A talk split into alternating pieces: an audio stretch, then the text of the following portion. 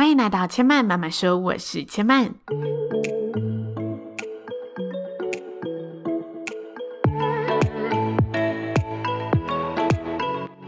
目前频道在 Apple Podcasts、Spotify、KKBox 以及 Google Podcasts 都听得到。喜欢的朋友欢迎帮千嫚订阅并留言评论，让更多人可以认识千嫚慢慢说喽。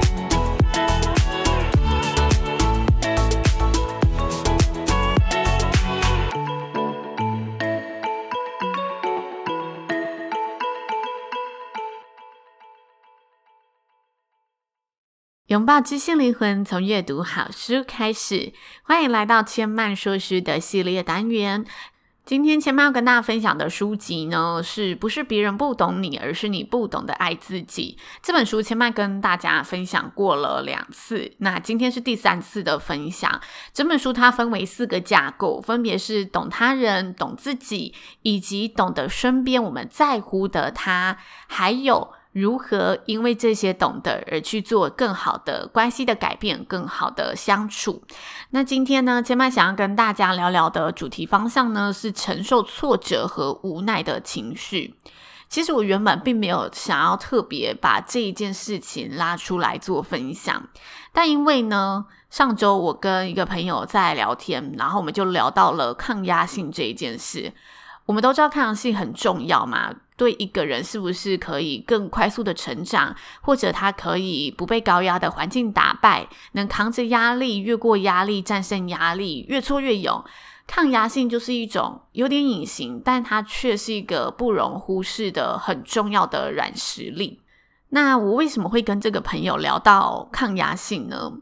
因为我这个朋友，他本身是一个非常有方法，而且他可以很快的找出问题，很有行动力的去解决问题的一个人。但是呢，他最近发现自己对于身旁的这一些。共同处事的伙伴感到有点失望。这个失望的原因呢，是因为他觉得这些问题在这些伙伴的身上并没有有效率的被解决，而且他觉得这些朋友就是把这些问题都搁着，好像不去面对问题，问题就会消失；把事情搁着，然后期待他有一天会自己不见的那种感觉。最重要的是呢，他真的。能帮的都帮了，他把自己所想得到的方法都告诉对方了，但是对方就是有种知道问题在那里，却不好好解决它，没有办法振作起来去面对这些问题的这一个处境。所以呢，他整个过程就觉得自己非常的心累，因为他一直很努力的想要跟这个朋友一起前进，但是他又没有办法真的让这一个伙伴去好好面对处理这些问题。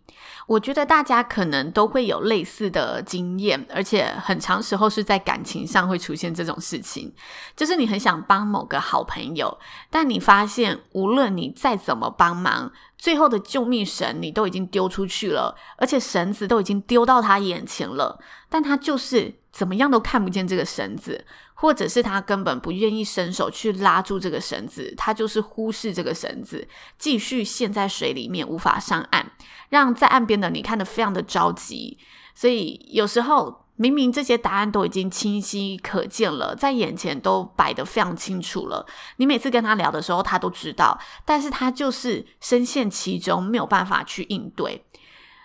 那因为我这个朋友呢，他发生的事情比较特别，所以我这里也不方便去实际的跟大家分享他发生了什么事情。但我想跟大家说，我在这整件事情当中发现的一个重要关键，这个关键就是抗压性里面的一环。承受挫折和面对无助的转换力，抗压性它其实包含了非常多的一个层面，包括你可以在压力中保持冷静，你可以在压力中释放潜能，你可以遇强则强，这些都是抗压性高的人他有可能展现出的不同的一个面向。在我这个朋友身上啊，我看到了他一个高度的抗压性展现。他的抗压性在于呢，他感受到挫折之后，他总是可以很快的消化吸收，然后告诉自己这没有什么，不会让自己困在挫折所带来的一些无助感，而是非常积极的去面对这个无助，然后想办法继续行动去解决这个无助。所以这个朋友他曾经说过类似的话，就是再怎么厉害的人，成就再怎么高的人，他都还是有着跟我们一样的时候，就是在这些压力下体验无助的时刻。我们彼此间的差别只在于能不能驾驭无助，能不能缩短在挫折里面胆怯的时间，让自己继续展开下一步，越过这一次的困境。那因为呢，他不自觉的把自己这种高抗压性的标准转移到了他人的身上，转移到了身旁伙伴的身上，所以他产生了对这些伙伴有点失望的感受，因为他觉得这些伙伴就是没有办法照着他的。步伐照着他所预期的期望去完成解决这些问题。那在细听他跟他朋友发生的这些事情之后，我就跟这个朋友说啦：每个人消化挫折和转换无助的时间真的不太一样。我们可能真的需要再给身旁的他多一点点时间。如果我们继续推着他前进，只会造成现在两败俱伤的一个情况。就是他根本还没有准备好，但他知道你提出了一个很好的方法，他必须振作，他必须赶快解决，他也不想让你失望，于是他就去做。但他在做的途中又发现自己根本还没有准备好，还没有这个勇气去面对。所以当你不在他身边的时候，他又开始被无助淹没，整个情绪又开始浮现，然后开始停滞，走错方向，所以又会变成你又看不下去了，想要赶快拉他一把。你在一旁呢，越拉越无力，他也在这条路上越走越无奈，所以就演变了现在这种两败俱伤的情况。然后我就想起了我在这本书里面看到的一个小标题，这个小标题叫“我在挫败下的一次无助感”。作者他在这个章节当中分享了自己在面对打击时的一些心路历程，然后。刚好听完这个朋友的故事之后，我想跟大家分享，如果大家遇到挫折、遇到真的很无助的时候，也许怎么样做可以让自己稍微的把自己拉出来这个情绪一点，不要让身边想要帮助我们的人也对我们感到万般无力。至少呢，我们可以先有一个方法，好好面对自己，学会自救。那作者他在这一个章节主要陈述了自己是如何面对无助这份情绪的。他说呢，某次深夜，他在租屋处里面，他抱着自己痛哭了一个晚上，因为那一次他遭遇到了一个非常非常大的打击。他边抱着自己边哭，边感叹着自己怎么这么可怜。哭着哭着呢，就是越来越晚，夜越来越深了。他做了一个决定，他决定要留下来面对这个困难，他不要再逃跑了。这一次，他要认真的穿越他自己的这个无助感。他开始呢，问问自己，为什么他现在会感受到这么强烈的一个无助感受？这个无助的样子到底长得是什么样子？他开始去察觉自己，想要去看清楚无助的一个真面目。于是他在文中呢，形容了他这一段去面对无助的一个旅程。他说：“当我第一次这么认真的去看待自己的无助时，我发现自己真的非常非常的难受，甚至非常的痛。但我也感受到无助并没有要置我于死地。我感受到我正在经历一个不同寻常的心理旅程。于是。”我要试着接纳无助这个情绪。那到底怎么样才算是接纳呢？我依然感受得到无助所带来的难受，我依然感受得到自己呢被他打败了，被他打击了，被他呢攻击得遍体鳞伤。我依然呢不知所措的想流泪，但是在我接纳他了之后，我对他少了一份害怕的感觉。我开始不抗拒这种状态。我不会再因为无助而否定自己，我就在这里，无助也在这里。我看着他，他和我在一起，但他已经不能掌控我了。我的无助不是我，所以我不会听他的话。即使他要我逃，我也不会逃。接着，再过了一会，我又看了看我的无助，我发现我心里头的无助还在那里。他就像是一个顽固的孩子，偶尔翻翻身踢了一下我的心脏，但这一踢好像没有这么疼了。接着我告诉无助，我想要给你一个拥抱。于是我抱起他了，我抱起了我的无助。他真的就像一个淘气的孩子，虽然有时候很折磨人，但是他玩累了就会休息了。我抱着他的时候，就像抱着我那一些失去的爱情和梦想一样，他们都还是在那里，只是累了。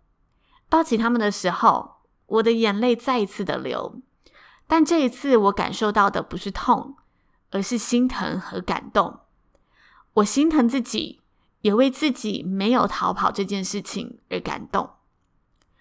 原来接纳无助并不是一件这么困难的事情。那到底要我怎么说接纳这个词呢？接纳就是看着他，不必认同他；接纳就是与他同在，而不必排斥他；接纳就是承认他是我的一部分，而不是全部；接纳就是了解无常，把感受还给感受。感受并不是你自己，并不是你的所有。感受属于你，但它不是你。无助的时候之所以会那么悲痛，是因为我们认同了它，并且把这个无助当成了自己的全部。我存在这个世界上，我感受过各式各样的酸甜苦辣，但自始至终，我都没有被改变。自我只是感受的一个载体。感受交替更换，但自我未曾改变。每个人都会无助，无论成功与否，无论悲观，无论开朗，每个人都曾经感受过它。差别只在于我们有没有用积极的方式去解读和面对它。不逃避，留下来就是一种成长。听听它，看看它，你会发现，面对它之后，你会找到自己新的力量。这一段旅程，就是作者在说他自己在面对无助的时候一个心理的过程。我不知道大家听完作者的这一段感受，有没有办法想象，或者有没有办法感同身受的理解这一段很内在的一个过程。但是我非常喜欢他对于接纳的这一个定义跟解释。我们每次讲到接纳这个词的时候，有人觉得接纳就是真的要拥抱它，接纳就是真的要接受它。但是我觉得他这里把接纳定义的很好，就是你不必认同它，但是你可以看着它，你知道它的存在，而且你可以跟他同在，但是你不会排斥他。简单来说，就是你知道你与他不一样，但是你也可以，你也愿意与他和平共生、和平共处。这就是接纳。如果我们愿意把这个接纳延伸到许多的社会议题上，我们会发现社会议题不需存在着这么多的冲突，像是性别的接纳，像是宗教信仰的接纳，像是不同族群的接纳。接纳并不是真的，你要百分之百的认同他才能与他和平相处。接纳是。